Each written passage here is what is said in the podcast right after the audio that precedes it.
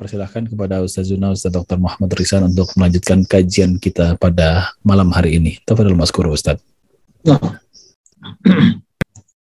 Baik, uh, kitab ini uh, bisa dilihat ya. Bisa Ustaz. Baik. Bismillahirrahmanirrahim. Assalamualaikum warahmatullahi wabarakatuh.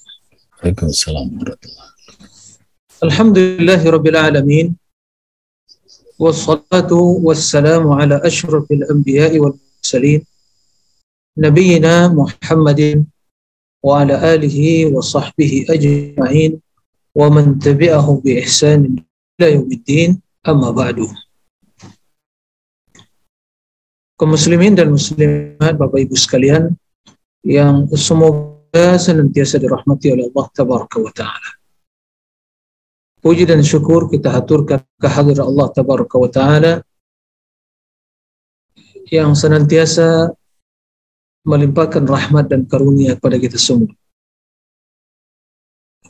Yang memuliakan kita dengan iman, Islam, sunnah, dan menuntut ilmu agama sebagai bekal menuju ridha Allah sebagai bekal dalam perjalanan kita menuju kenikmatan abadi di akhirat kelak. Salawat dan salam mari kita perbanyak ucapkan untuk Nabi yang mulia Nabi Muhammad sallallahu alaihi wasallam. Allahumma salli ala Muhammadin wa ala ali Muhammad. Bapak Ibu sekalian rahimakumullah. Kita lanjutkan pembahasan tentang taubah. Taubat yang merupakan modal perjalanan kita di dalam mengarungi liku-liku kehidupan menuju ridha Allah Subhanahu wa taala.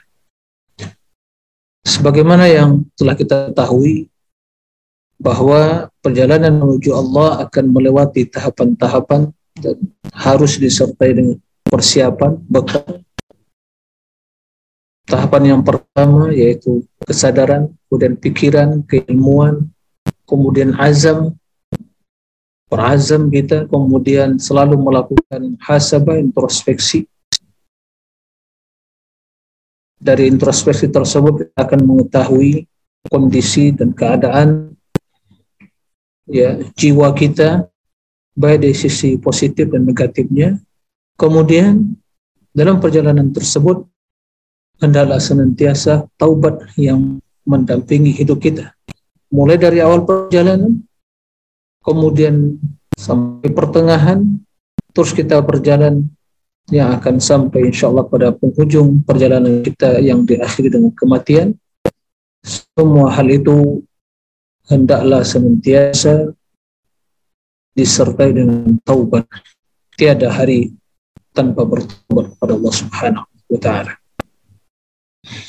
Kemudian sebagaimana yang telah juga dijelaskan sebelumnya bahwa orang-orang yang beriman tidak akan pernah merasakan kelezatan dalam bermaksiat kepada Allah selama-lamanya.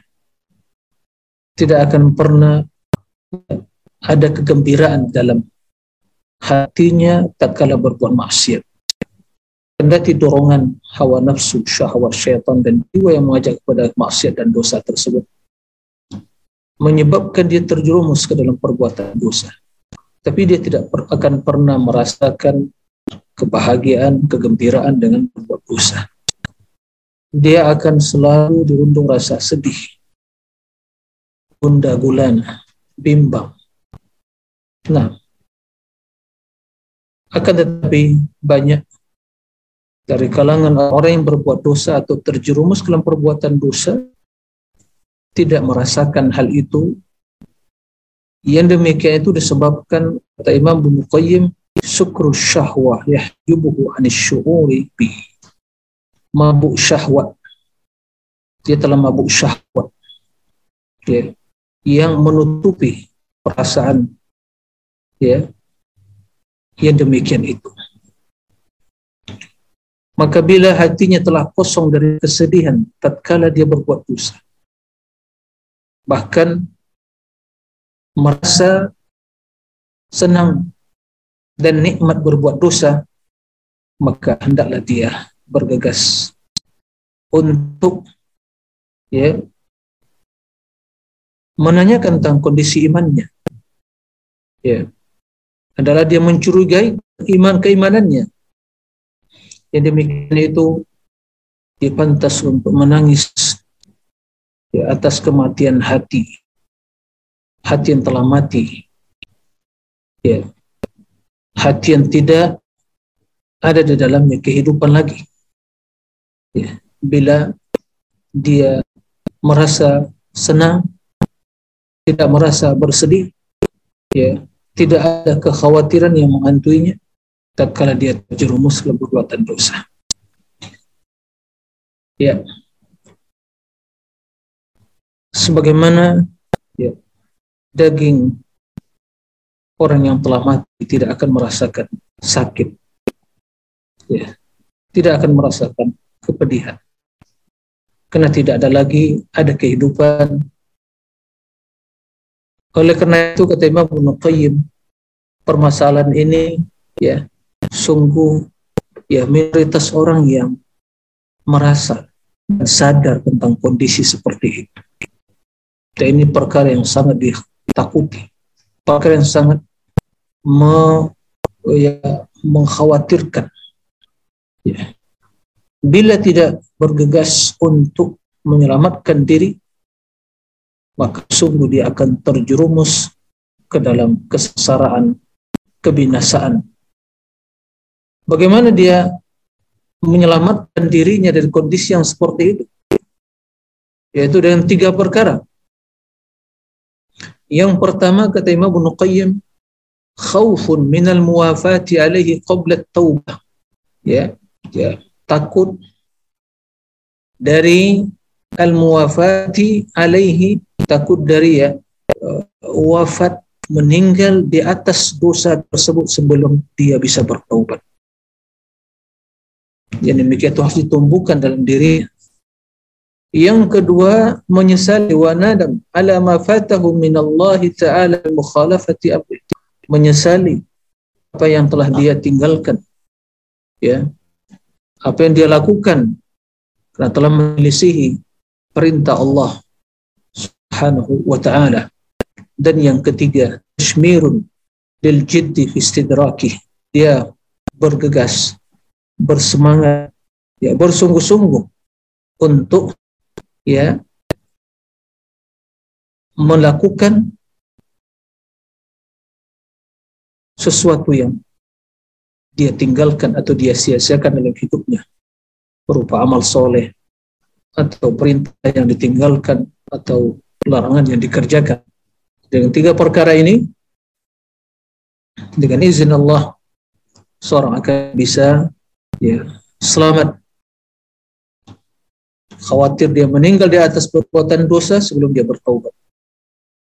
Kemudian dia menyesali ya perbuatan dosa tersebut telah menyanyiakan hak Allah Subhanahu wa taala. Kemudian dia bersungguh-sungguh melakukan amal ketaatan untuk ya melengkapi apa yang kurang memperbaiki apa yang salah dan memperbanyak ketaatan sehingga hal-hal yang ditinggalkan dari berbagai hak-hak Allah Subhanahu wa taala dia bergegas untuk ya menutupi kekurangan tersebut dan ya meningkatkan ketaatan dalam melakukan berbagai kemudian kepada Allah Subhanahu wa taala.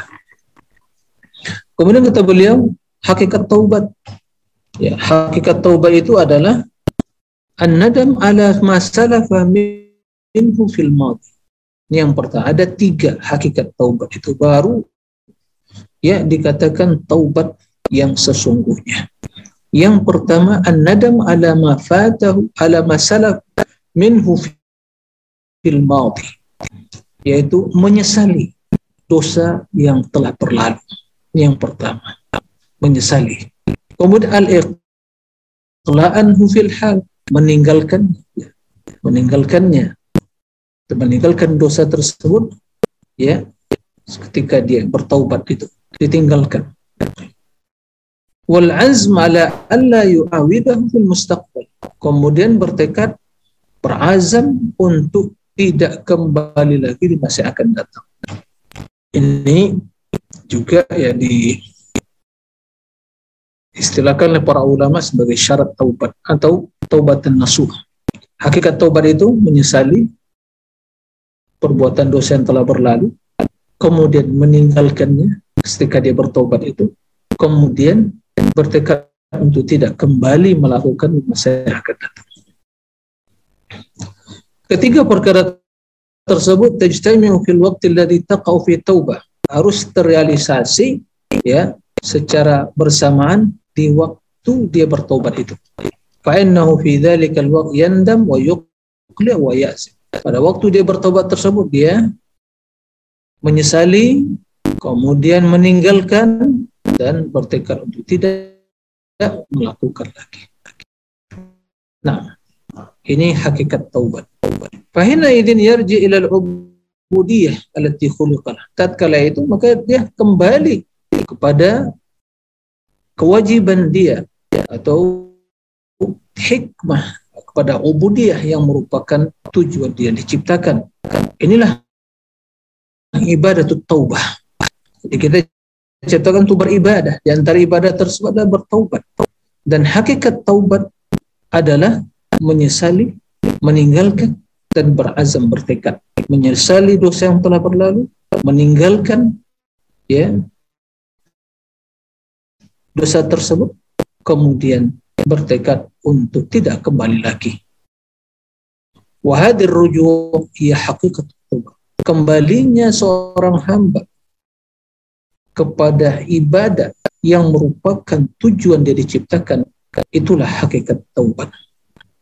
Walau waqtifan ala tilka thalatha ju'ilat syara'iqalah. Tatkala taubat tersebut terrealisasi ya, tergantung kepada tiga perkara di atas, maka ketiga perkara tersebut dijadikan sebagai syarat taubat yang benar. Jadi bertaubat ada tiga syaratnya menyesali dosa yang telah berlalu meninggalkan ketika bertobat tersebut meninggalkan bersegera meninggalkan dosa tersebut kemudian bertekad untuk tidak kembali lagi. Nah, kemudian jika ada yang bertanya, adakah tanda-tanda taubat yang sahih yang diterima itu? Ini sering ditanyakan. Ya, kita bertaubat. Tapi adakah tanda-tanda indikator yang menjelaskan bahwa taubat tersebut diterima dan itu benar atau dengan ungkapan lain taubat dan nasuh di sini Ibnu Qayyim menjelaskan ya ada berapa tanda-tanda. Yang pertama, ya ini yang pertama di antaranya adalah an yakuna ba'da taubah khair mimma kana qabla al-khati'ah. Kondisi seorang hamba setelah dia bertaubat itu lebih baik dari kondisi sebelum melakukan dosa tersebut. Ya. Qabla. Jadi lebih baik dia bertaubat sehingga kondisinya lebih baik. Sebelum dia berbuat dosa, sudah baik. Ya. Tapi begitu dia bertobat, lebih baik lagi. Subhanallah.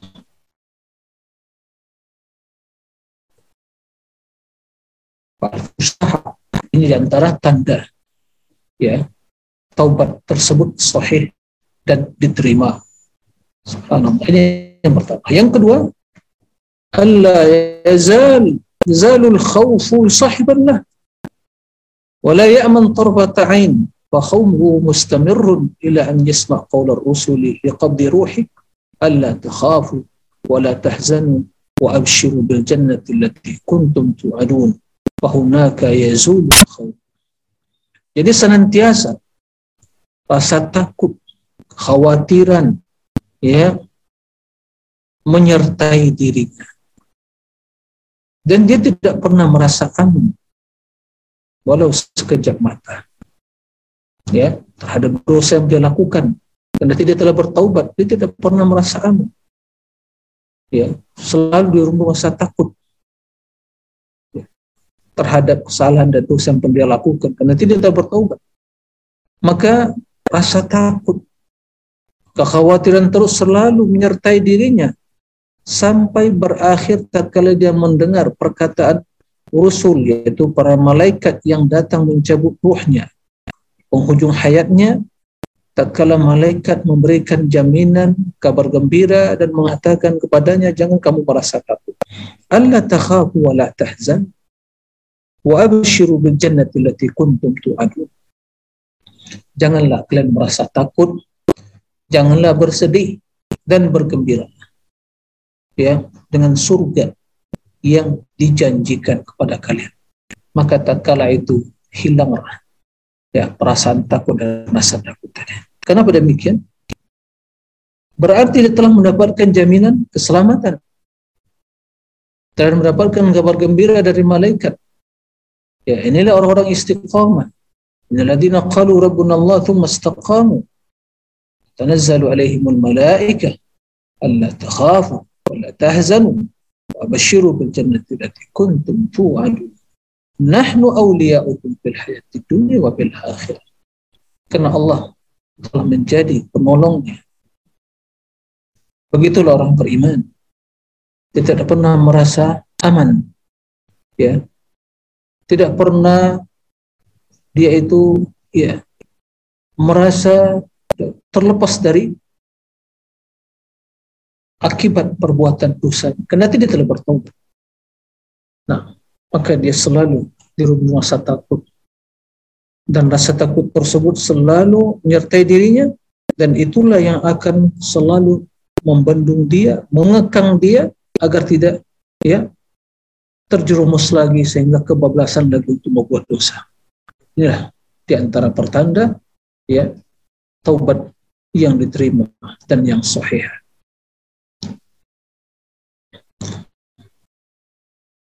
Di antara tanda taubat yang sahih yang diterima itu inkhila'u qalbih wa taqattuhu nadaman wa khawban.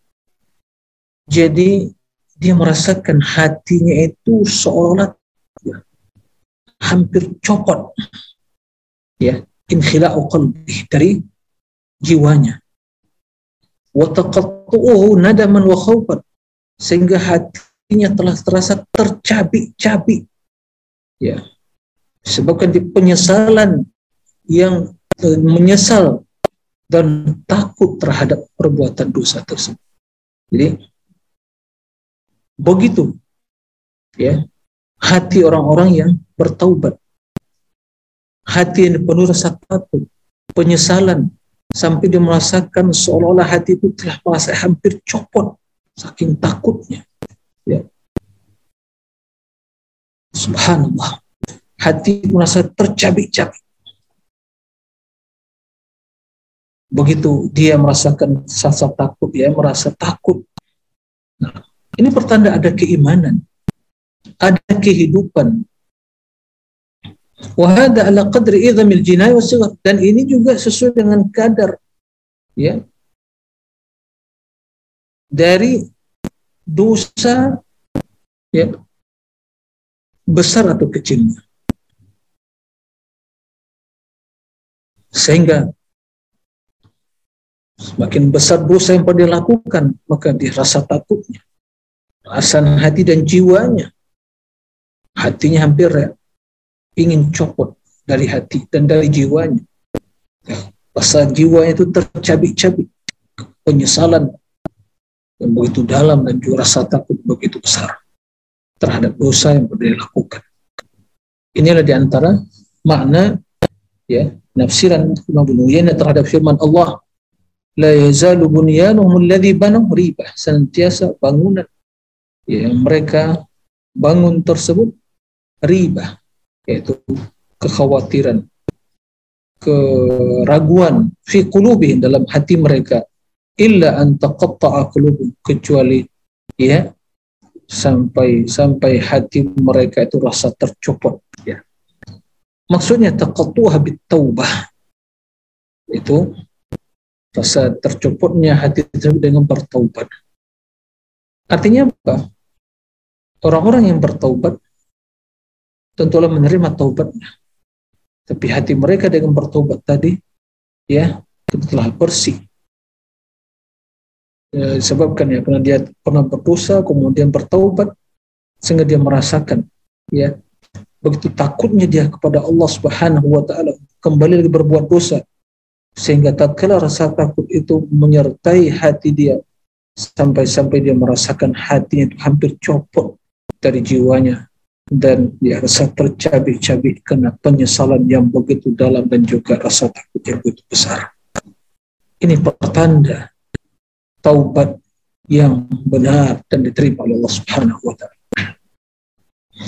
ولا ريب أن الخوف الشديد من العقوبة العظيمة يوجب الانصداء القلب والخلاء وهذا تقطعه وهذا حقيقة التوبة dan tidak diragukan kata Imam Bukhari merasa takut yang begitu besar terhadap ya sanksi atau azab Allah yang begitu pedih ya menyebabkan hati tersebut insila hampir yaitu pecah atau tercopot.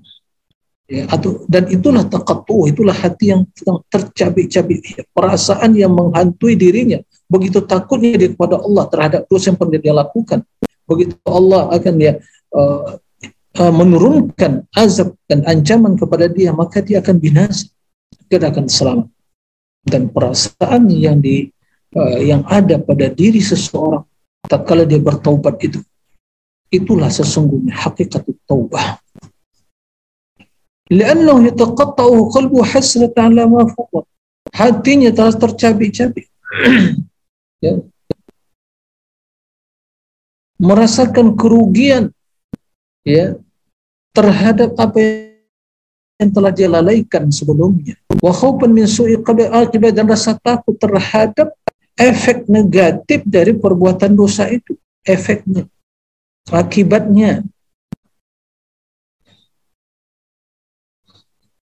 فمن لم يتقطع قلبه في الدنيا على ما فرط حسرة وخوفا تقطع في الآخرة إذا حقت الحقائق وعاين ثواب المطيعين وإقاب العاصين فلا بد من تقطع القلب إما في الدنيا وإما في الآخرة Barang siapa yang tidak merasakan hatinya merasa hampir tercopot, ya, hampir tercabik-cabik hatinya, begitu, terpotong-potong hatinya, ya, karena rasa takut, penyesalan, rasa kerugian dan rasa takut yang menyelimuti hatinya terhadap apa yang dia sia-siakan terhadap apa yang telah dia lalaikan atau apa yang telah dia langgar dari dari larangan atau perintah telah dia lalaikan. Jika yang demikian tidak dirasakan di dunia, maka pastilah dia akan merasakan di akhirat penyesalan itu ya tatkala telah tampak dan nyata segala hakikat masalah. Ya. Dan tatkala telah melihat pahala orang-orang yang pahala yang diberikan kepada orang-orang yang berbuat ketaatan dan azab yang diberikan kepada pelaku dosa. Dia pasti menyesal. Bagaimana perasaan dia? Saya tidak bisa membayangkan bagi kita melihat sesuatu di dunia ini, sesuatu yang kita cintai, sesuatu yang kita inginkan tiba-tiba hilang ya dari diri kita. Bagaimana perasaan kita?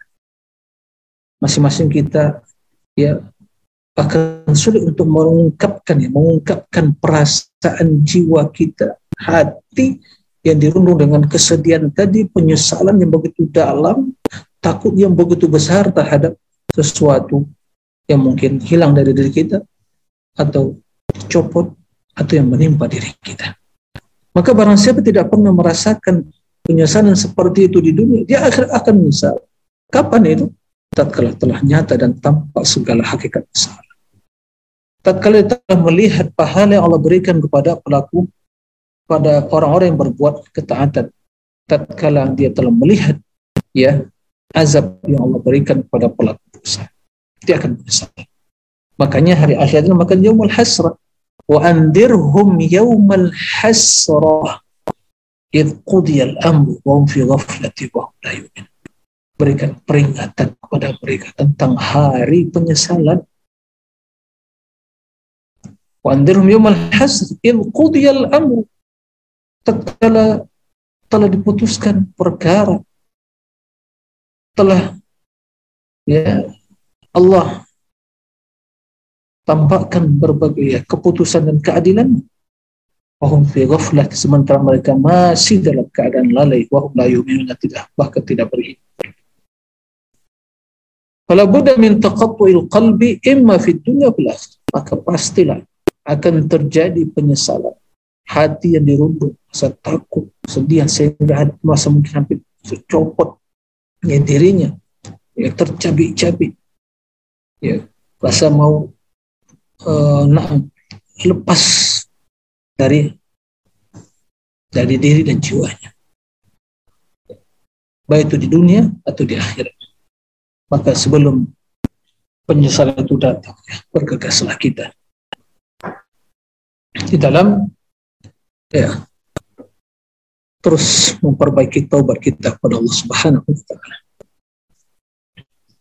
Kemudian kata Imam Ibnu Qayyim, wa min mujibati taubati sahiha aidha dan di antara ya konsekuensi taubat yang benar itu dan juga yang termasuk tanda taubat yang sahihah kata beliau kasratun khasah tahsulu lil qalbi la yushbihuha syai'un kasrah. Kasrah itu asal katanya itu ya kasar itu pecah. Suatu yang telah ya jatuh kemudian pecah. Sudah uh, tidak menyatu lagi. Berarti tidak memiliki daya dan upaya lagi, sudah pecah begitu. Tidak menjadi satu kesatuan lagi. Jadi apa maksudnya?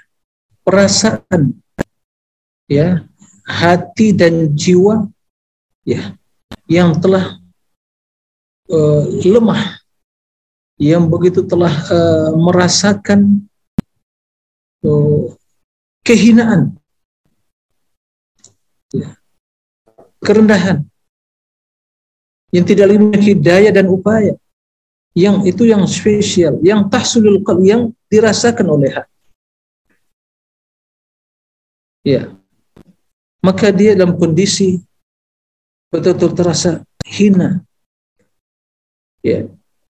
La yushbiha syai' yang tidak ada sesuatu pun yang menyerupai kondisi hati yang sudah begitu ya pecah dan jatuh. Itu ya sudah berantakan. Ya itu yang merundung hati dan jiwa. Wala takunu yang demikian itu tidak ada bagi orang yang tidak berbuat dosa. Ya. Wala tasul bilju yang itu juga tidak dirasakan dapat dengan cara lakukan ya. Cara dengan kelaparan tidak. Wala riyadha atau pelatihan. Wala hubbin mujarrad begitu dengan hanya sekedar cinta ya. Dengan sekedar hanya cinta belaka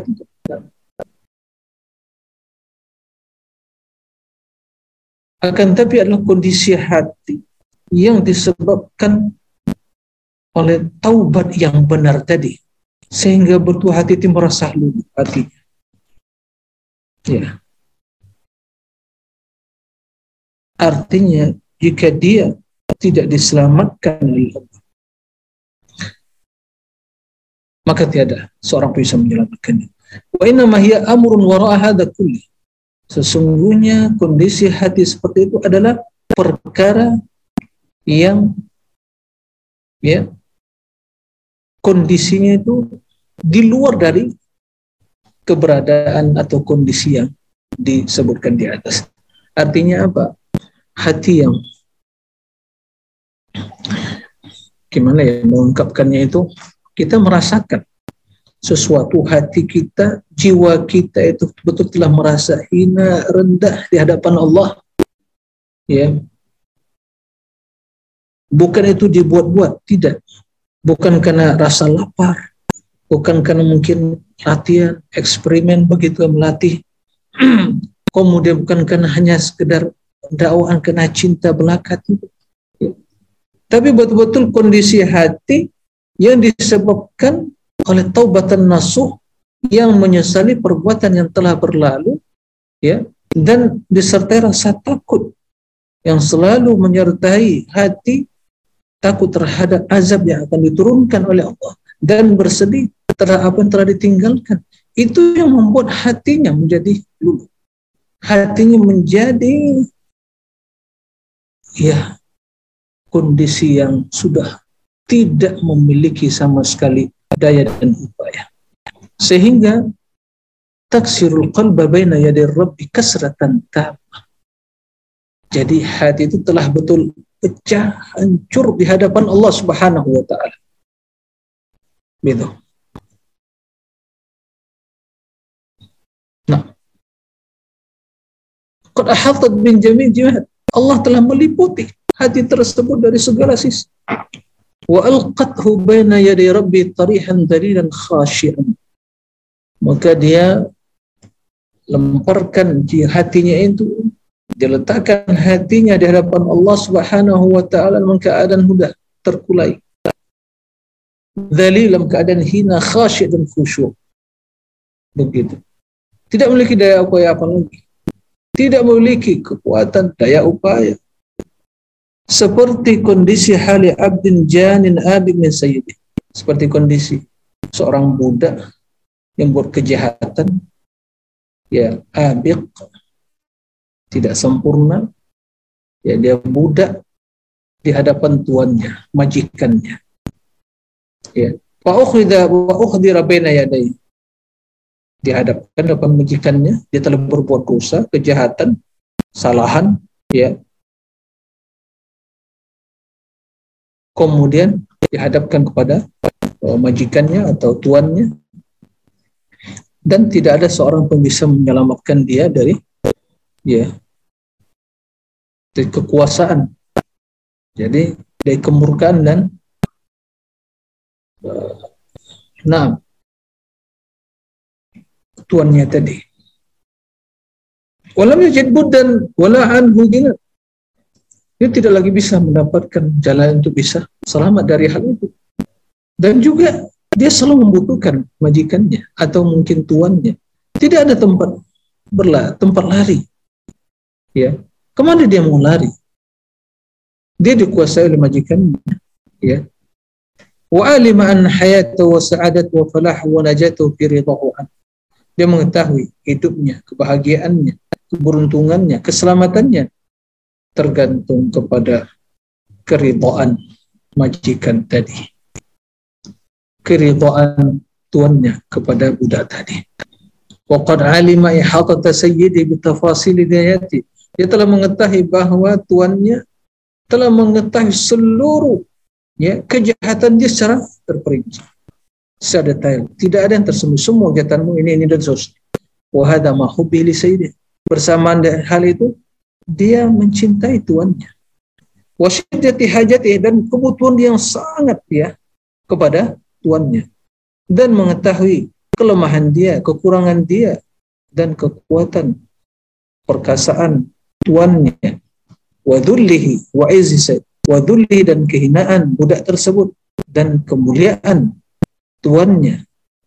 Fajtamiu min hadhil ahwal kasratun wa dhillatun wa khudu' maka dengan kondisi seperti itu ya berkumpullah semua kondisi yang dihadapi seorang budak yang lemah tadi yang telah melakukan kejahatan tadi di hadapan tuannya yang telah mengetahui segala bentuk kejahatan yang dia lakukan. Sementara dia tidak bisa ya uh, meninggalkan tuannya karena dia sangat membutuhkannya. Di satu sisi juga dia mencintai tuannya. Dalam kondisi seperti itu, ya kondisi yang seperti itu, perihal dan ahwal yang seperti itu, ya menyebabkan dia orang yang sudah terkulai ya jatuh dalam keadaan lemah ya dillah merasa hina dan tunduk di hadapan ya tuannya ma anfa'aha lil abdi wa ma ajzala a'idaha alaihi sungguh kondisi yang seperti itu sungguh sangat bermanfaat bagi seorang hamba dan sungguh sangat banyak kebaikan dan manfaat yang akan dia dapatkan dari kondisi seperti ini. Wa ma a'zama jabrahu biha dan sungguh yang demikian itu adalah perkara yang sangat agung yang akan menyatukan menyempurnakan ya hatinya. Wa ma itu yang sangat akan mendekatkan diri dia kepada tuannya. Walaysa syai'un ahabba ila min hadil wal khudu' tadallul. Tidak ada sesuatu yang lebih dicintai oleh tuannya dari kondisi dia telah terkulai, telah khudu, telah merasa hina, ikhbat, kembali, merendahkan diri kepada menghadap tuannya. Walintirah bina yadahi, dia telah memposisikan ya uh, dirinya di hadapan tuannya. Istislam lahu bersahdi kepadanya. Nah artinya apa? Jadi beliau ingin memberikan gambaran bagi kita. Kita ini semua adalah abdulillah hamba yang banyak berbuat dosa. Dan kita selalu membutuhkan Allah dan Allah maha kaya tidak ada tempat lari dari Allah kecuali hanya pada Allah. Dan kita mengetahui hidup kita, kebahagiaan kita, keberuntungan kita, keselamatan kita ada dalam ridha Allah. Allah mengetahui seluruh kejahatan kita, besar dan kecilnya. Dan kita mengetahui kekuatan Allah yang maha perkasa dan kelemahan kita yang sangat lemah. Kondisi yang seperti itu akan menjadikan jiwa seorang hamba yang bertobat ya hancur lemah tunduk patuh di hadapan Allah. Apa yang akan kita banggakan? Toh kita tidak memiliki sesuatu apa pun. Segala kelemahan ketundukan ya itu yang menyertai diri kita maka kita pasrah kepada Allah udah terserah ya kepada Allah Subhanahu wa taala. Memang kita bersalah. Kita banyak kekurangan, buat dosa. Nah, maka kondisi yang seperti itu sungguh sangat bermanfaat bagi diri dan jiwa dan hati seorang hamba sehingga hati yang telah cerai berai tadi yang telah tercabik-cabik tadi kembali disatukan lagi dengan rahmat pertolongan Allah penuh dengan rasa tunduk dan patuh kepada Allah dan dengan kecintaan berpasrah dan bersari kepada Allah jadi hati yang telah ya tercabik-cabik tadi hati yang telah ya uh, merasakan sesuatu yang betul-betul menjadikan hati itu hancur dulu.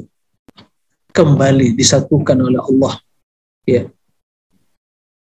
Jadi penuh dengan rasa takut tunduk berserah diri khusyuk.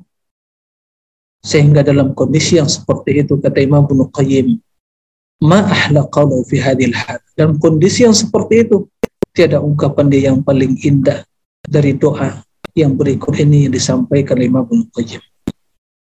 Dia mengakui as'aluka bi'izzika wa dhulli laka illa rahimtani. Ya Allah, aku memohon kepada bi'izzik dengan keagungan wa dhulli dan ketundukan diriku kepada mengakui keagungan Allah dan kelemahan kita. Illa rahimtani ya Allah rahmatilah. Kecuali engkau rahmati aku ya Allah. Engkau yang maha mulia, aku yang maha hina, aku yang hina. As'aluka bi quwwatika wa dha'fi ya Allah. Aku memohon kepadamu biquwwatik dengan kekuatanmu wa dha'fi dan kelemahanku mengakui kekuatan Allah dan mengakui kelemahan diri wa bighinaka anni wa faqri ilaika kekayaan dan kefakiranku kepadamu. Hadhihi nasiyatil kadhibal khati'a baina ya Allah inilah ubun-ubunku.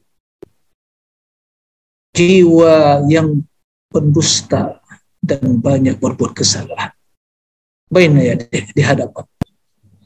Abiduka siwaya kathir hamba-hambamu selain sungguh sangat banyak. Walaysa li sayyidun siwak. Tidak ada Tuhan ya, bagi diriku selain tempat aku berlindung. La malja wa la manja minka ilah.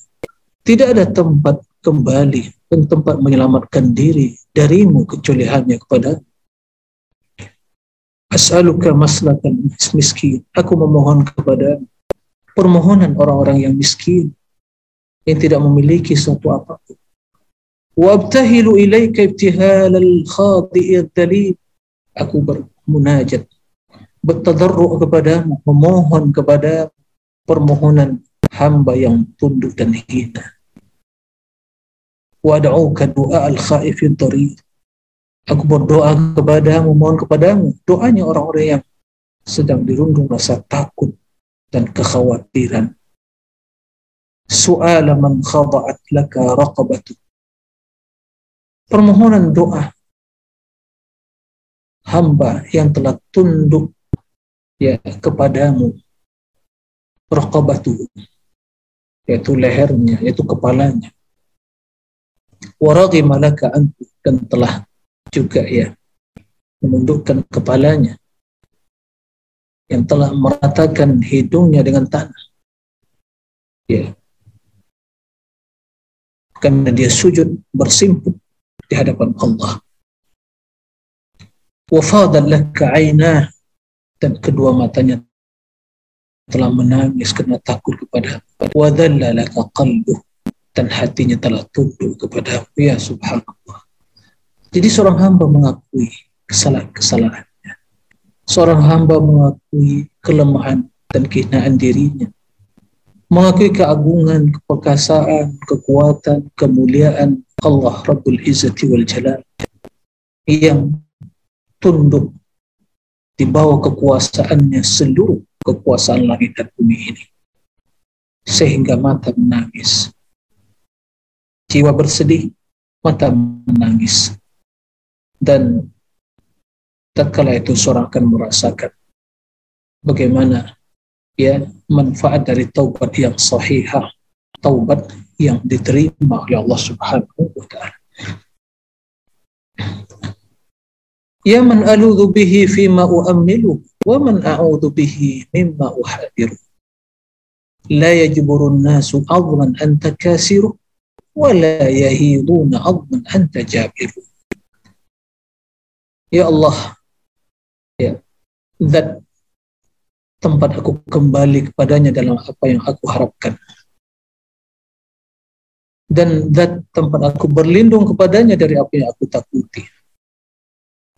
Manusia tidak bisa menyatukan tulang yang telah engkau pecahkan. Dan mereka juga tidak bisa ya memecahkan tulang yang engkau satukan. Apa maksudnya? Seorang yang telah diberikan kemuliaan oleh Allah, hatinya telah disatukan. Tidak ada orang yang bisa akan mencabik-cabik perasaan dan hatinya. Tapi hati yang telah tercabik-cabik perbuatan dosa dan maksiat, tidak ada yang bisa menyatukannya kecuali Allah Subhanahu wa taala.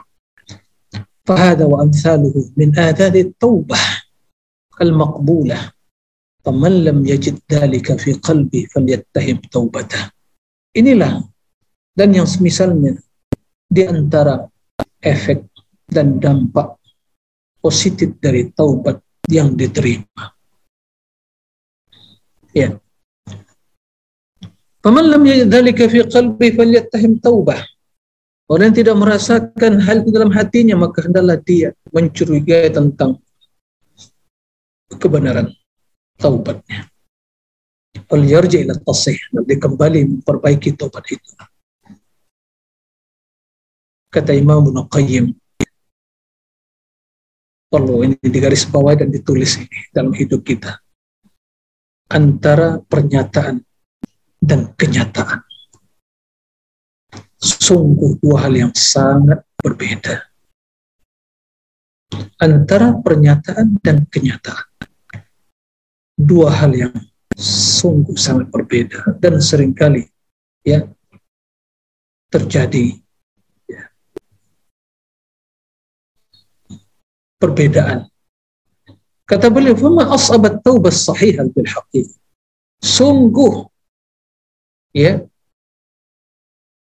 sangat sulit untuk merealisasikan taubat yang benar ya yang sesungguhnya wa ma ashalaha bil lisani dan sungguh sangat ringan dan mudah untuk diucapkan dan disampaikan. Ya sering kali antara realita antara pernyataan dan kenyataan. Tidak ya.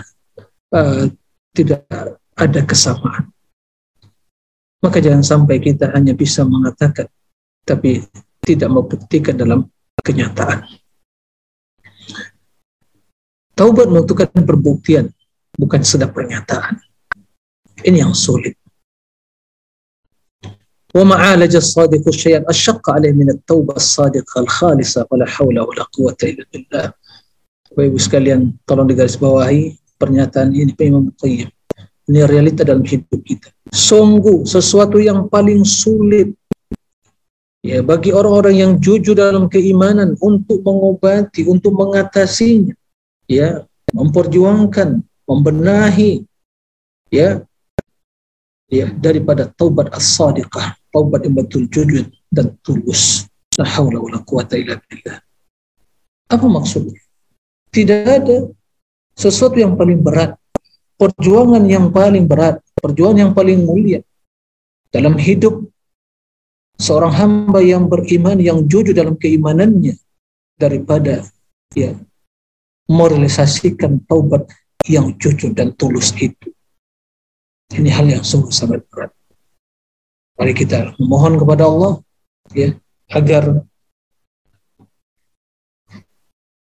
apa yang kita ya lakukan dalam hidup ini bertaubat kepada Allah dari berbagai kesalahan ya dan kekurangan yang kita lakukan dalam hidup ini betul-betul ya sesuai dengan kenyataan dan pernyataan pernyataan dan kenyataan nah taib kemudian kata beliau wa aktsarun nasi al mutabarri'ina anil kaba'ir hissiyya wal qadurat fi kaba'ir مثلها أو أعظم منها أو دونها ولا يخطر بقلوبهم أنها ذنوب ليتوبوا منها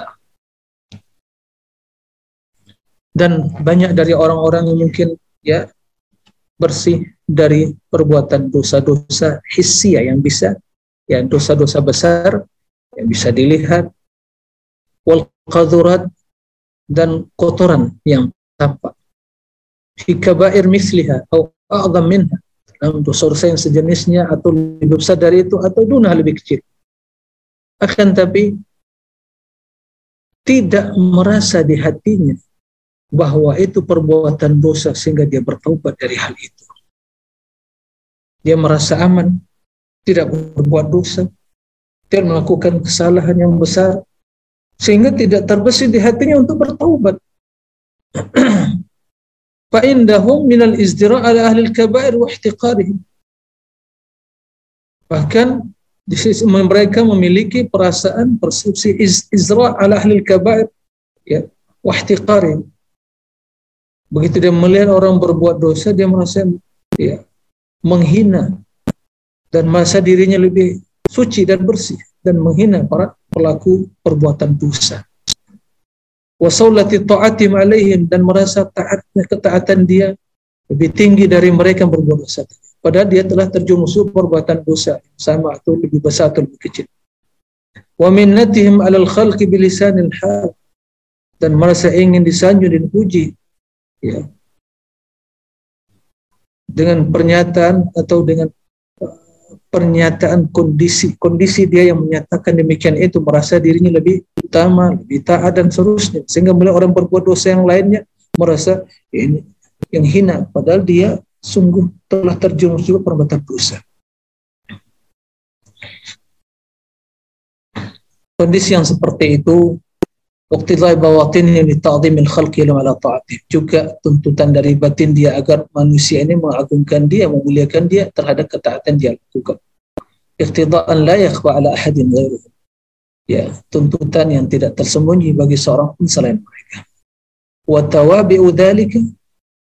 Nah, akibat dari kondisi yang seperti itu huwa abghadu ila Allah ma huwa abghadu ila Allah wa ab'adu lahu an babihi min kabairi ahla Kondisi yang seperti itu, itu sesuatu yang sangat dibenci oleh Allah dan sangat menjauhkan dia dari pintu Allah min kabairi haula.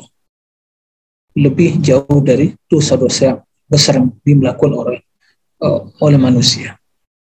Artinya apa? Ada orang-orang yang merasa disuci.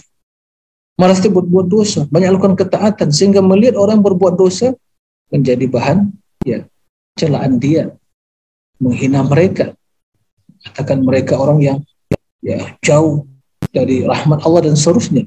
Merasa diri telah baik dia berbuat ketaatan ya. Ya yang demikian itu menyebabkan dia ya dalam kemurkaan Allah Subhanahu wa taala dan juga bisa menjauhkan dia dari pintu kebaikan ya. Nah jika yang demikian itu tidak diselamatkan oleh Allah. Dengan perbuatan atau kesalahan dan dosa yang dia lakukan. Nafsa. Agar dia itu sadar. Jangan merasa sombong. Tentang-tentang telah melakukan ketaatan berbuat amal merasa sombong dia telah suci sempurna baik dan seterusnya. Menganggap orang yang berbuat dosa ya mungkin merasa hina menghinakan mereka dan seterusnya. Jangan sampai seperti itu. Alhamdulillah mungkin Allah subhanahu wa ta'ala menyelamatkan dia dan berbuat ketaatan, melakukan amal soleh, dan dia muji Allah semua itu karunia dari Allah. Tapi jangan sampai dengan kondisi seperti itu, seperti itu, tatkala dia melihat orang-orang yang berbuat dosa, lalu terbiasa di hatinya, ya, dengan segala makna kehinaan terhadap orang tersebut, bahkan terang-terangan menghina atau mungkin mengklaim orang ini adalah orang yang hina sama sekali, tidak akan mendapatkan kebaikan atau dia yang baik, ketaatannya begitu banyak dan seterusnya hal-hal seperti itu ya pernyataan dan sikap persis seperti itu itu akan menghalang dia. Dari apa? Memperbaiki dirinya sehingga muncullah kesombongan tadi. Yang demikian itu menyebabkan ya diri dia terjerumus ke dalam perbuatan yang sangat berbahaya.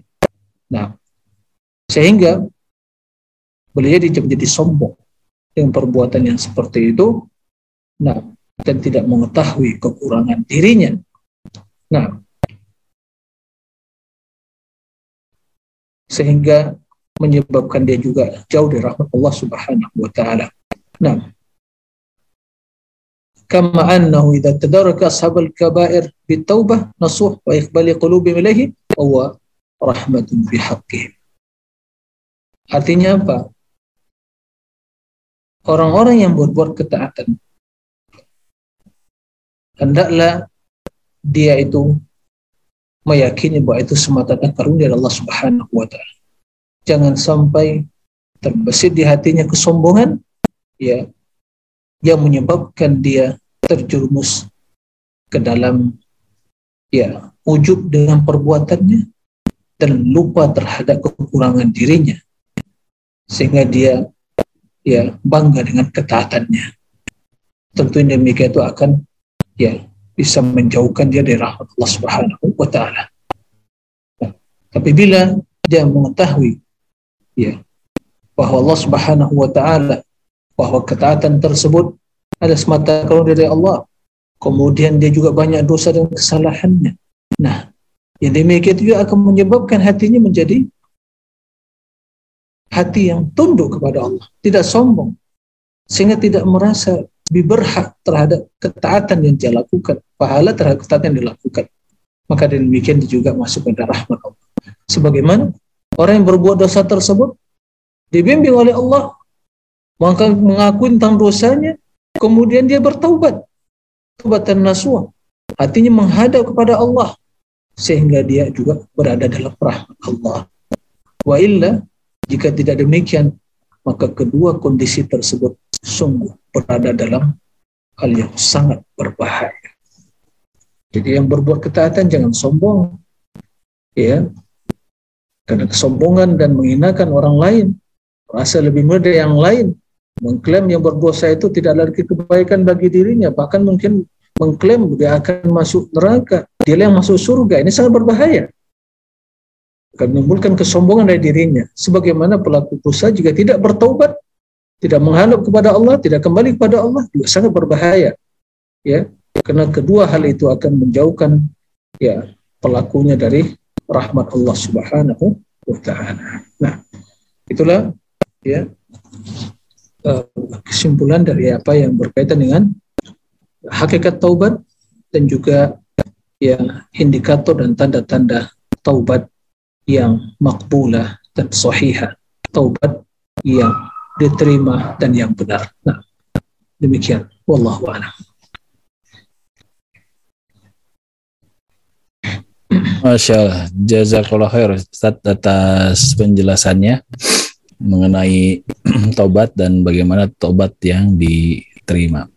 Baik, uh, Ana ingatkan kembali untuk para partisipan untuk silahkan memberikan pertanyaan ke secara tertulis boleh ke chat atau gunakan fasilitas resen untuk bertanya secara langsung.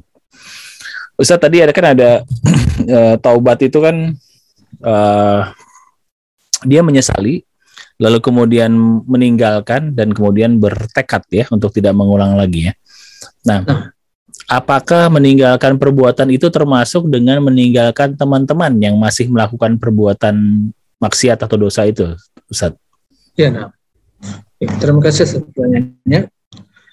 Nah, sebagaimana yang disampaikan tadi bahwa taubat yang hakikat taubat itu ya menyesali perbuatan yang telah dilakukan, dosa yang telah dilakukan, kemudian e, meninggalkan dosa tersebut, kemudian ya bertekad untuk tidak kembali. Nah, termasuk dalam hal meninggalkan dosa tersebut adalah meninggalkan ya segala sarana dan fasilitas atau komunitas yang akan yang menjerumuskan ke dalam perbuatan tersebut. Nah, ini termasuk ini sebuah konsekuensi. Jadi tidak bisa dipisahkan. Jadi selama dia ingin bertaubat, makanya tak kala uh, uh, di zaman Bani Israel ya, ada dari orang Bani Israel yang yang membunuh ya para yang penjahat yang membunuh 99 orang. Dia ingin bertaubat, Lalu bertanya kepada seorang ahli ibadah, tanya lagi apakah ada peluang bagi untuk bertaubat? Kata dia enggak ada lagi, kamu udah banyak membunuh orang 99, maka dilengkapi menjadi 100. Lengkaplah 100 jiwa yang dibunuh dia. Lalu dia pergi kepada seorang yang alim, orang yang berilmu. Ini lebih bedanya orang ahli ibadah dengan berilmu. Apa kata orang yang berilmu tadi? Nah, masih ada taubat bagi siapa yang menutup pintu taubat? Akan tetapi syaratnya kamu meninggalkan tempat daerah atau kampung halamanmu yang di sana banyak orang-orang yang berbuat dosa tadi. Pindah ke tempat lain. Hijrah dia ke tempat lain. Tapi di tengah perjalanan datang ajal menjemputnya. Lalu malaikat perintahkan untuk mengukur ke mana dia lebih dekat. Apakah lebih dekat kepada tempat atau daerah atau kampung halaman yang ditinggalkan yang banyak itu berbuat orang-orang berbuat dosa dan banyak pelaku kejahatan atau lebih dekat kepada negeri yang akan dia berhijrah kepadanya disebutkan sebagian doa itu ternyata malaikat yang mendekatkan yaitu tempat posisi dia itu kepada negeri tempat dia ingin berhijrah tadi maka dia termasuk dalam rahmat Allah Subhanahu wa taala. Pelajaran bisa kita petik dari kisah tersebut bahwa nah di dalam bertobat meninggalkan perbuatan dosa dan sarana-sarana dan juga komunitas ya sahabat atau teman ya komunitas yang selama ini mungkin menjerumuskan kita ke dalam perbuatan dosa tersebut. Nah, demikian Allah a'lam. Masya Allah. Jazakallah khair Ustaz atas penjelasannya. Ini sudah ada ya banyak yang resen ya Ustaz. Silakan uh, Fitra Arya Sandi untuk uh, bertanya secara langsung. Baik, Assalamualaikum warahmatullahi Waalaikumsalam. wabarakatuh. Baik, eh, jazakumullah khair ya Ustazuna atas eh, materi yang telah disampaikan. Masya Allah sangat mencerahkan sekali dan memberikan wawasan yang sangat banyak terhadap kami. Ada sedikit pertanyaan yang ingin kami sampaikan yang harapannya juga bisa memberikan faidah kepada yang lain. Eh, Ustadz Afwan, manakah yang lebih baik antara orang yang senantiasa melakukan kesalahan, kemudian dia bertaubat, kemudian dia meninggal dunia, atau orang yang senantiasa berada di atas ketaatan yang pada akhirnya mereka meninggal dunia. Jadi mana yang lebih baik di antara kedua orang tersebut? Hada wallahu alam Sebentar, bisawab. eh, eh, se- sebentar, sebentar. Yang pertama orang yang Orang yang pertama itu adalah orang yang eh, dia melakukan dosa. kesalahan. Naam, orang yang berbuat dosa, kemudian lantas orang tersebut bertaubat. bertaubat kepada Allah. Dan Hmm. eh, orang tersebut apakah lebih baik dengan orang yang senantiasa berada di atas ketaatan kepada Allah Subhanahu wa taala? Seperti itu, Ustaz. Barakallahu fikum. ya. Baik. Dalam kedua kondisi tersebut tentunya yang lebih mulia adalah orang yang senantiasa disertai dengan kejujuran dan keikhlasan di dalam kedua kondisi tersebut. Karena bertaubat adalah ibadah dan keistiqomahan melakukan di, uh, ketaatan di atas amal soleh ibadah. Tapi bila ketaatan seseorang menyebabkan dia terjerumus dalam sikap sombong dan ujub terhadap perbuatannya, merasa telah baik dan suci, ya, maka muncul kesombongan atau merasa berhak terhadap pahala dari amal dan ketaatannya dan merasa aman, ya, maka ini jelas ya sikap yang tercela. Tapi sebaliknya mungkin dia karena berdosa, pelaku dosa dan bertaubat dan betul-betul dia uh, memposisikan dirinya di hadapan Allah sebagai hamba yang tunduk hina di hadapan Allah meyakini bahwa ada tempat kembali menyelamatkan diri ya dan rahmat Allah sungguh sangat luas. Ya lebih luas dari dosa dia lakukan. Dan betul-betul dia jujur maka kondisi yang seperti itu tentu jauh lebih baik dari kondisi orang yang pertama tadi. Ya. Tapi jika yang berada dalam ketaatan tadi ikhlas dan dia terus merasa takut karena tidak telah beramal tapi merasa takut amalnya ditolak itu risiko orang beriman maka itu yang terbaik. Karena dia selamat dari perbuatan dosa dan selalu istiqomah. Ya sehingga di dalam Al-Qur'an disebutkan ya innal ladzina qalu rabbuna Allah thumma istaqamu. Ya tatanazzalu alaihimul malaika alla takhafu wa la tahzanu wa abashiru bil jannati allati kuntum tu'adun nahnu awliya'ukum bil hayatid dunya wa fil akhirah. Orang yang istiqamah dan mengatakan Rabb kami adalah Allah pun istiqamah di atas keimanan tersebut maka para malaikat akan turun datang tatkala menyebut rohnya ya sembari mengatakan janganlah takut janganlah bersedih sesungguhnya dan bergembira dengan surga yang dijanjikan oleh Allah pada kalian kamilah sebagai penolong kalian. Jadi intinya kembali kepada keikhlasan dan ketulusan tadi. Boleh jadi seorang dengan dosa yang dia lakukan dia bertobat dia masukkan di dalam rahmat dari itu Allah. Boleh jadi seorang dengan ketaatan yang dilakukan karena kesombongan menimbulkan kesombongan keangkuhan menyebabkan dia terjerumus dalam neraka. Wal nah demikian Allah Masya Allah. Barakallahu Ustaz. Sebelum berlanjut ke pertanyaan secara langsung nih ada pertanyaan yang menarik di kolom chat Ustaz. Nah. Jadi eh, seorang ahwat menanyakan bagaimana membedakan antara takut yang datangnya dari hati karena takut pada Allah dengan yang takut karena was-was dari setan Ustaz. Jadi misalnya eh, yang bersangkutan menyatakan bahwa takut kar- nggak bisa tidur karena takut azab eh, karena dosa-dosa yang pernah dia lakukan. Nah, takut seperti ini bagaimana bedakannya? Apa takut karena eh, Allah atau karena was-was nih dari syaitan nih? Jazakallah khair. Terima kasih. Nah. Jadi al khawf ya takut. Ada takut yang itu merupakan ya konsekuensi dari iman kita. Nah,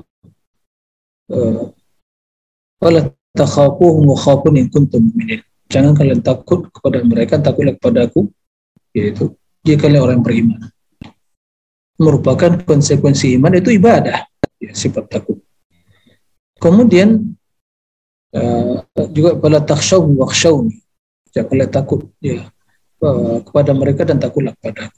Nah, kemudian ada takut yang eh, merupakan takut ibadah yaitu sir bahwa kita takut kepada Allah kemudian menyebabkan kita tunduk dan patuh kepada Allah yang melaksanakan perintah dan meninggalkan larangan. Jadi takut karena azab Allah ya, dan meyakini bahwa ya, azab Allah sangat pedih dan takut pada ya kemurkaan Allah sehingga kita termotivasi untuk beribadah dan juga terhalang dari melakukan perbuatan dosa. Eh, ada takut yang eh, itu sebagai insting manusia, takut pada sesuatu yang berbahaya, takut yang dalam artian pada binatang buas misalnya, atau api, atau hal-hal yang akan menjuru, eh, men, eh, menimbulkan kemudaratan bagi dia itu takut yang ya, tidak tercela. Ya. Adapun takut kepada manusia dan yang lainnya, ya jika takut tersebut ya, menghalang dari berbuat ketaatan atau menjerumuskan dalam melakukan kejahatan maka ini jelas takut yang haram tapi tidak sampai pada takut syirik. Nah was-was tadi itu termasuk takut ya kepada syaitan dalam artian dia akan bisa mengganggu atau dengan uh, uh, apa namanya itu menjerumuskan ke dalam kejahatan atau mengganggu dan merusak. Nah maka ini jelas berbahaya dengan akidah dan keimanan seorang. Karena kita meyakini bahwa ya Allah yang uh, melakukan segalanya.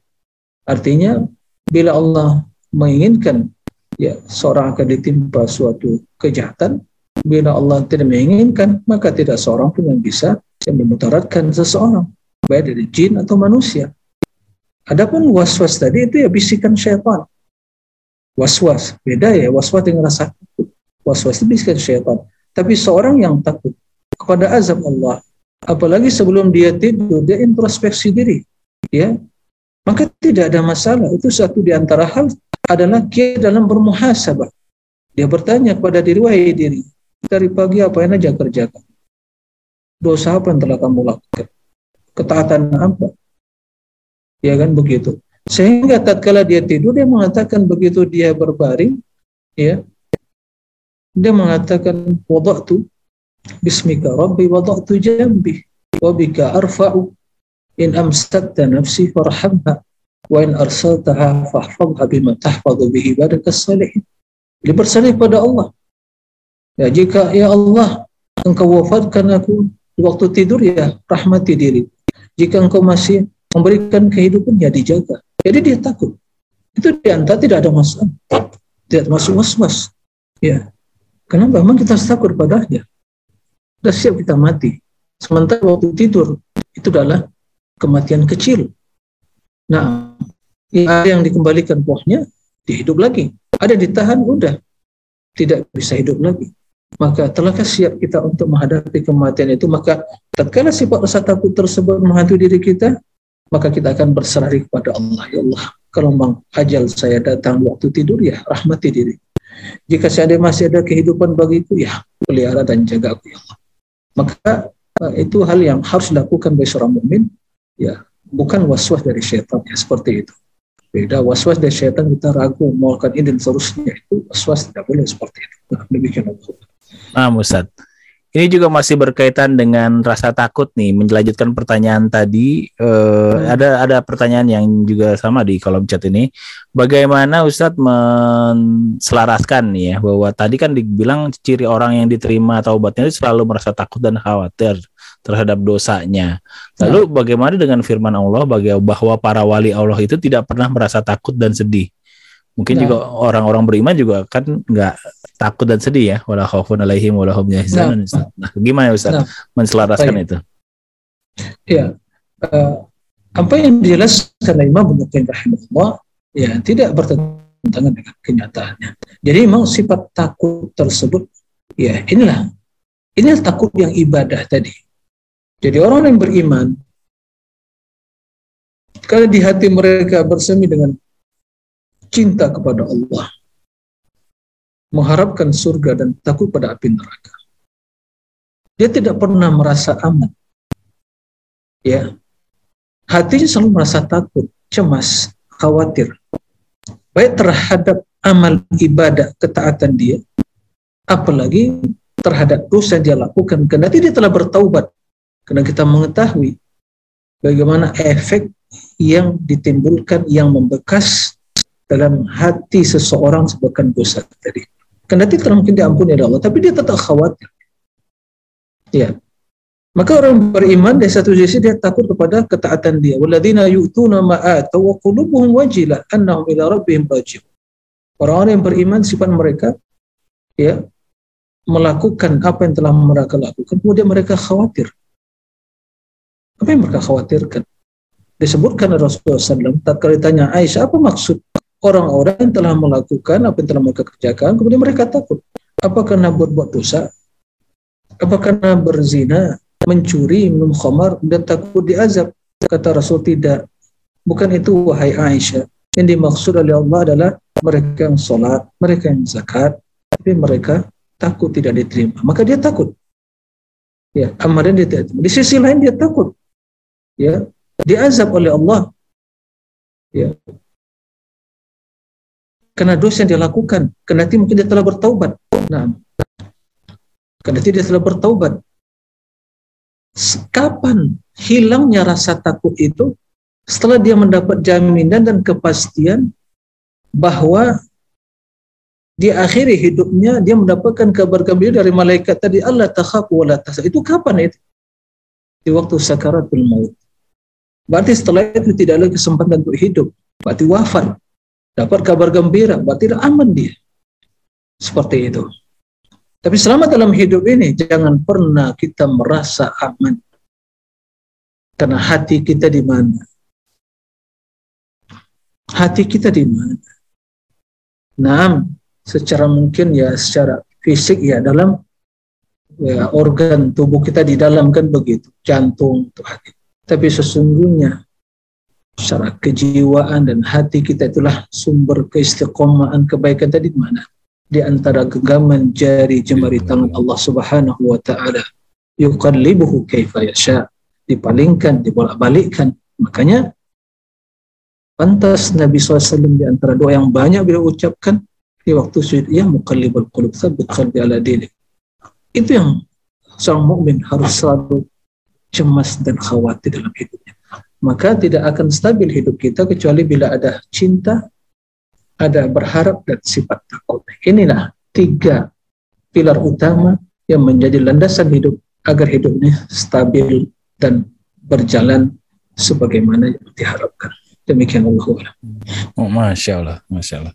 Jadi selalu tiga pilar itu cinta, takut, dan harap itu harus ada dalam diri seorang muslim ya Nah. selama dia hidup ya. Masya Nah. Baik, eh, berlanjut ke pertanyaan secara langsung nih eh, kepada Hmm. chef silakan di unmute. Assalamualaikum warahmatullahi wabarakatuh Ustaz. Waalaikumsalam warahmatullahi Eh, wabarakatuh. ada dua pertanyaan Ustaz. Yang pertama terkait dengan surat 19, surat Maryam ayat 71. Wa in minkum ila waridwakan ala rabbika hanifam Enggak, hatman maqdiya. Nah. Tidak ada seorang de, seorang pun dari kamu melainkan mendatangi neraka itu. hal itu bagi Tuhanmu adalah suatu kemestian yang sudah ditetapkan. Eh, apakah setiap orang yang kan di antara kita pasti akan pasti akan melakukan kezoliman dan apakah memang harus mampir dulu yang dimaksud ayat ini apakah harus mampir dulu ke neraka gitu seperti itu. Atau seperti apa? Yang kedua tadi kisah seorang yang membunuh 99 orang kemudian malaikat rahmat mendekati dan akhirnya masuk surga. Dan juga kisah eh, wanita pelacur yang memberikan minum kepada seekor anjing. Kemudian dia dimasukkan oleh Allah sebagai ahli jannah. Tapi Allah juga mengancam tiga orang yang melakukan amal eh, dengan Allah alam dengan tidak ikhlas ya, Ya. orang eh, pahlawan orang-orang yang baca Quran dan orang yang berilmu gitu ibrohnya apa Ustaz? Ya syukran Ustaz. Barakallahu fiik. Nah, barakallah, masya Allah. Pertanyaan. Tiga pertanyaan ya. Barakallah fikum. Taib. Diborong semua ini. Dosen kayaknya Ustaz. Masya Allah. Kaifa halukum Pak Syed Bikhair ya? Masya Allah. Taib. Pertanyaan pertama. Ya, berkaitan dengan masalah Oh, jadi kena diborong langsung jadi kayak ulangi Pak ya Pak Syed pertama tapi apa tadi Ulangi. Satu-satu dulu. Chef. satu-satu dulu Yaitu Maunya di borongan. Ya di surat Maryam ayat Oke oke, dah, 71. taib, sudah, taib ya, fair. Jadi tentang surah Maryam, wa in minkum illa wariduha kana ala rabbika hatmun maqdiya. Ayat ini uh, sebagai dalil ya bahwa setiap kita akan melewati namanya as-sirat. Sirat yang dibentangkan oleh Allah di atas neraka jahanam yang hanya satu-satunya jalan untuk menuju surga. Itu ayat yang menjelaskan ya bahwa ada sirat dan perlu diketahui ya bahwa Allah akan menyelamatkan orang-orang yang bertakwa nunajjil ladzina taqaw wa nadharu adh-dhalimina fiha jithiya. Kemudian kami selamatkan orang-orang yang bertakwa dan kami biarkan orang-orang yang zalim masuk ya eh, ke dalam neraka itu. Jadi ini ayat menjelaskan tentang as-sirat, jembatan yang dalam riwayat disebutkan sangat licin sekali, ya sangat apa namanya itu, ya betul lah, masya Allah, ayatnya sangat licin, kemudian tidak bisa ya kaki ya untuk apa nama itu tegak ya tetap berdiri karena tahdun bazillah kemudian juga tipis dan tajam begitu ya. Dan ada lagi ya di kiri kanannya ada kaitan-kaitan yang digunakan bergantungan untuk diperintahkan untuk mengait dan menyeret ya eh, orang-orang yang berbuat dosa. Dan manusia melewati sesuai dengan amalannya. Tajri bihi a'malum. Itu dalam hadis. Tajri bihi a'malum amalannya mereka yang akan membawa mereka melewati nah itu semua akan dilewati tidak ada Adapun orang kafir yang tidak ada amalannya sama sekali, udah tidak melewati langsung masuk ke neraka kekal dalamnya. Adapun orang-orang yang berbuat dosa, ada amal ya amal kebaikannya ada berbuat dosa, ya mereka akan melewati.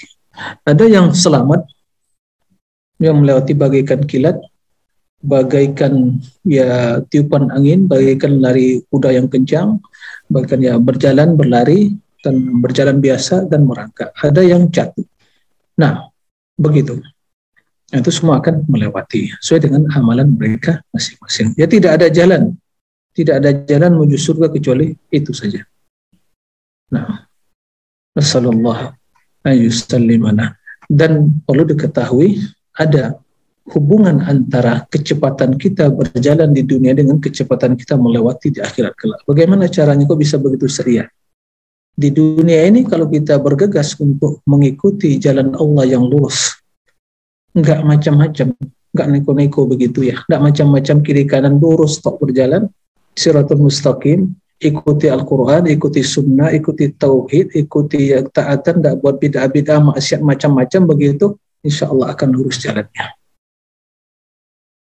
Tapi kalau melenceng, ikuti syubuhat, syahwat, macam-macam pikiran-pikiran yang sesat macam-macam, ya begitu juga ada kaitan-kaitan itu yang akan menyeret seorang tadi.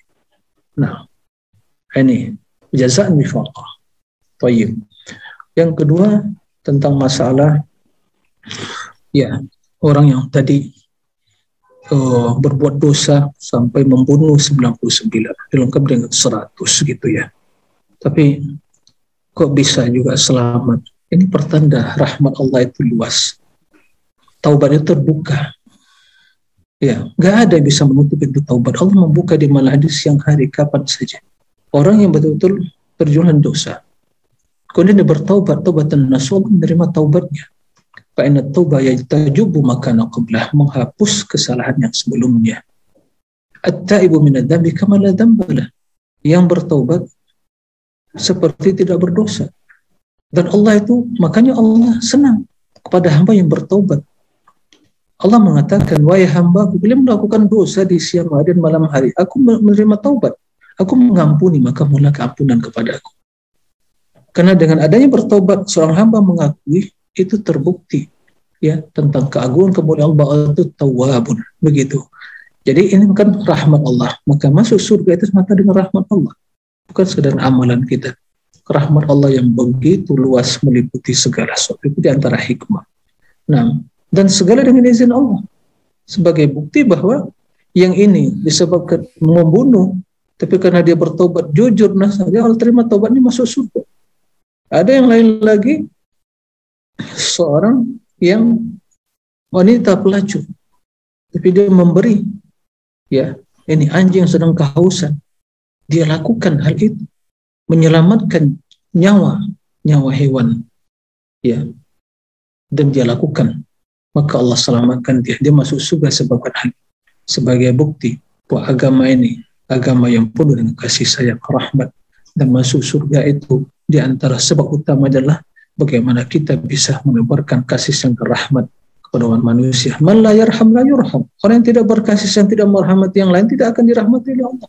Dan surga adalah rahmat Allah subhanahu wa ta'ala. Dan sebaliknya, orang-orang yang tidak tulus beribadah kepada Allah ria, baca Quran, banyak sadakahnya orang kaya, kemudian berilmu, kemudian mujahid bisa bilillah. Ternyata amalannya ria tampilan zohirnya bagus kasihnya, tapi niatnya bukan karena Allah, tapi ingin dipuji, disanjung, dikatakan alim, berilmu, orang kaya, pahlawan, dan seluruhnya pemberani, maka semua itu telah didapatkan di dunia. Dan Allah tidak butuh pada hal itu. Maka kata Allah, kalian dusta, pembohong kalian semua ini. Kata Allah. Kalian mengatakan hal itu semua melakukan untuk dipuji, untuk disanjung, udah dapat di dunia sama kalian. Dan sekarang ya udah diseret dengan wajah telungkup yang dilemparkan ke dalam neraka zubillah pentingnya ikhlas pentingnya ikhlas dalam kita beramal pentingnya kita menata hati ya jadi kita menata hati kita manajemen kolbunya harus terus dipantau ya jangan sampai menyimpang melenceng keikhlasan adalah sumber ya kebahagiaan kemuliaan dan kesuksesan dalam hidup ini dan bahayanya ria bahaya ria karena inilah dosa yang sangat dikhawatirkan Nabi. Lebih dikhawatirkan Nabi daripada Dajjal. Akhwaf ma akhab akhafu alaikum asyirkul aswar faqsu ila anu faqal riya. Suatu yang paling aku khawatirkan terhadap diri kalian wahai para sahabatku, wahai umatku adalah syirik kecil apa itu? Ar-riya, yaitu riya. Nah, semoga Allah menyelamatkan kita dari hal itu. Baik, mungkin pertanyaan terakhir, Dr. Isi. Baik. Uh, ini ada yang raise hand lagi Abu Muaz. Satu pertanyaan aja ya Abu Muaz ya. Uh, hmm. Karena banyak juga nih.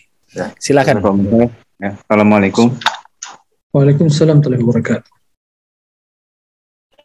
Uh, Ustaz, Ana mau nanya tentang uh, apakah uh, perasaan kita gitu uh, misalnya melihat seorang uh, dia masih bergelimang dengan uh, bid'ah, kemudian ada juga orang yang masih dia belum menjadi seorang muslim gitu. Uh, tapi dalam hati kita itu uh, tidak menganggap bahwa uh, kita lebih baik dari mereka bisa saja Allah berikan hidayah kemudian mereka bisa melakukan perbuatan yang uh, memasukkan mereka dalam surga Allah. Hmm. Uh, tapi kadang kita juga melihat bahwa uh, kita menimbang bahwa apa yang sudah kita pelajari itu apa yang sudah kita lakukan itu uh, dan melihatnya sebagai sesuatu yang lebih baik daripada mereka dan kita bersyukur dengan hal itu. Uh, kemudian kita melihat bahwa orang yang orang yang uh, mereka berilmu yang lebih baik dan beramal lebih uh, baik dari kita itu uh, adalah uh, kita merasa malu gitu dengan mereka itu ya itu itu apakah uh, tadi yang disebutkan kita punya ada sedikit kelebihan dari antara mereka yang masih ahli bid'ah punya uh, kekurangan-kekurangan misalnya apa berkelimang dengan kemaksiatan atau mereka yang uh, apa masih di uh, belum bis, belum masuk Islam karena belum dapat hidayah dari Allah itu uh, kemudian uh, perasaan kita itu apakah udah uh, masih termasuk yang ujub atau atau bagaimana Ustaz? Uh, apa, uh, baik seperti apa? Jazakallah khair. Assalamualaikum. Bisa ditangkap Ustaz pertanyaannya? Uh, insya Allah. Baik. Jadi begini, Pak Abu Muaz Barakallahu Fik. Uh, permasalahan ya hidayah atau kesesatan itu ya semua dengan izin Allah Subhanahu wa taala. Hidayah adalah karunia dari Allah dan kesesatan adalah keadilan Allah. Ya. Dan semua dengan izin Allah. Tapi juga dengan sebab-sebab yang juga ditentukan oleh Allah. Jadi seorang yang mendapat hidayah sehingga dia istiqomah, mengenal Islam, mengenal sunnah, beramal, itu hidayah. Hidayah itu kan banyak cangkupannya, ya. Maka dia bergembira dengan nikmat hidayah. Ala kan begitu. Nah, jadi dia bergembira kan Allah telah memuliakan dia, tapi tidak ujub dan sombong. Ya. Sehingga dia mengatakan, ini semata karunia dari Allah. Bukan karena kekuatan saya, bukan karena kepintaran saya, bukan karena kecerdasan saya, bukan karena kemuliaan saya, tapi rahmat dari Allah. Nah, oleh karena itu, Laula an Tidak akan mungkin kita mendapatkan petunjuk kecuali dengan izin Allah. Begitu. Tidak akan mungkin kita bisa sholat, bisa ibadah, bisa menuntut ilmu. Tidak akan mungkin bisa melakukan kajian seperti ini dengan izin Allah Subhanahu wa taala. Maka kita bersyukur. Bergembira Allah telah membimbing kita, kita bersyukur pada Allah Subhanahu wa taala atas hal itu. Tapi melihat orang-orang yang belum mendapatkan hidayah, kita bersedih dari satu sisi. Di sisi lain kita khawatir, kita bersedih orang seperti ini ya masih jauh dari hidayah. Dan kita juga khawatir. Kenapa? Karena Allah yang belum memberikan hidayah kepada dia, bisa saja Allah akan mencopot hidayah pada diri kita dan menjadikan kita seperti mereka. Begitu. Maka kita mau berlindung pada Allah dari kesesatan itu. Dan tidak salah kita memohonkan hidayah untuk mereka. Tapi jangan pernah mengklaim, iya, ini kamu ini pasti pasti menjadi penghuni neraka ini. Kan gitu. Dia masih mungkin beriman tapi belum hidayah tapi kalau dia seorang yang kafir ya tidak bisa kita mengklaim selama dia masih hidup. Karena kita tidak tahu bagaimana dia akan menutup apa. Mungkin dia berhidayah di penghujung hayatnya tapi kita khawatir. Tapi begitu orang kafir terbukti meninggal dalam keadaan kekufuran kita akan dia masuk neraka. Kekal dalamnya. Tapi kalau yang beriman kita khawatir dia akan diazab dan masuk neraka. Begitu. Jadi kondisi yang seperti itu tidak ada masalah. Itu malah itu hal yang uh, dirasakan setiap orang yang mendapatkan hidayah dan mungkin melihat orang yang belum hidayah. Maka orang-orang yang beriman, kaum muslimin yang belum mendapatkan hidayah seperti mungkin sunnah dan yang lain tauhid yang lainnya, ada dua hal, dua kacamata. Dia melihat dari dua sisi, sisi takdir dan sisi syariat. Sisi takdir, ya dia tidak bisa berbuat apa karena Allah telah mentakdirkan. Tapi di sisi syariat dia mencela. Kenapa ini sesat dan kurang? Maka dia berusaha untuk menyampaikan al-haq tadi. Nah, jadi hal yang kemudian tatkala kita melihat orang yang lebih apa namanya itu berilmu dari kita, beramal soleh, ya, tapi kita tentunya merasa minder kan begitu ya. Oh, amalan saya sedikit. Tidak ada ini adalah sebagai uh, hal petanda kebaikan. Dalam kebaikan kita harus melihat orang yang di atas gitu ya. Dalam dunia kita melihat orang yang di bawah kita. Maka begitu kita melihat orang yang di atas kita dalam keilmuan, dalam ibadah, maka kita termotivasi. Tapi ya, begitu kita melihat orang yang ada di bawah kita urusan dunia, kita lebih banyak bersyukur dan tidak rakus dan ambisi untuk hanya urusan dunia.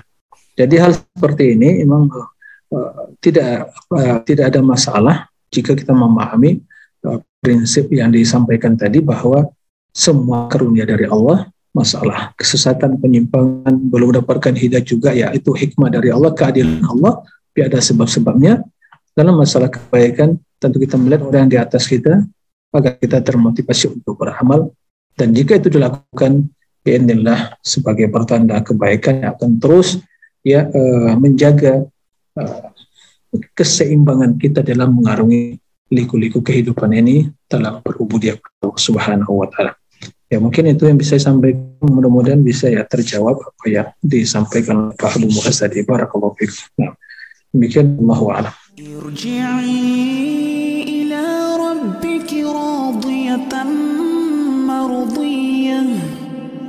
فادخلي في عبادي وادخلي جنة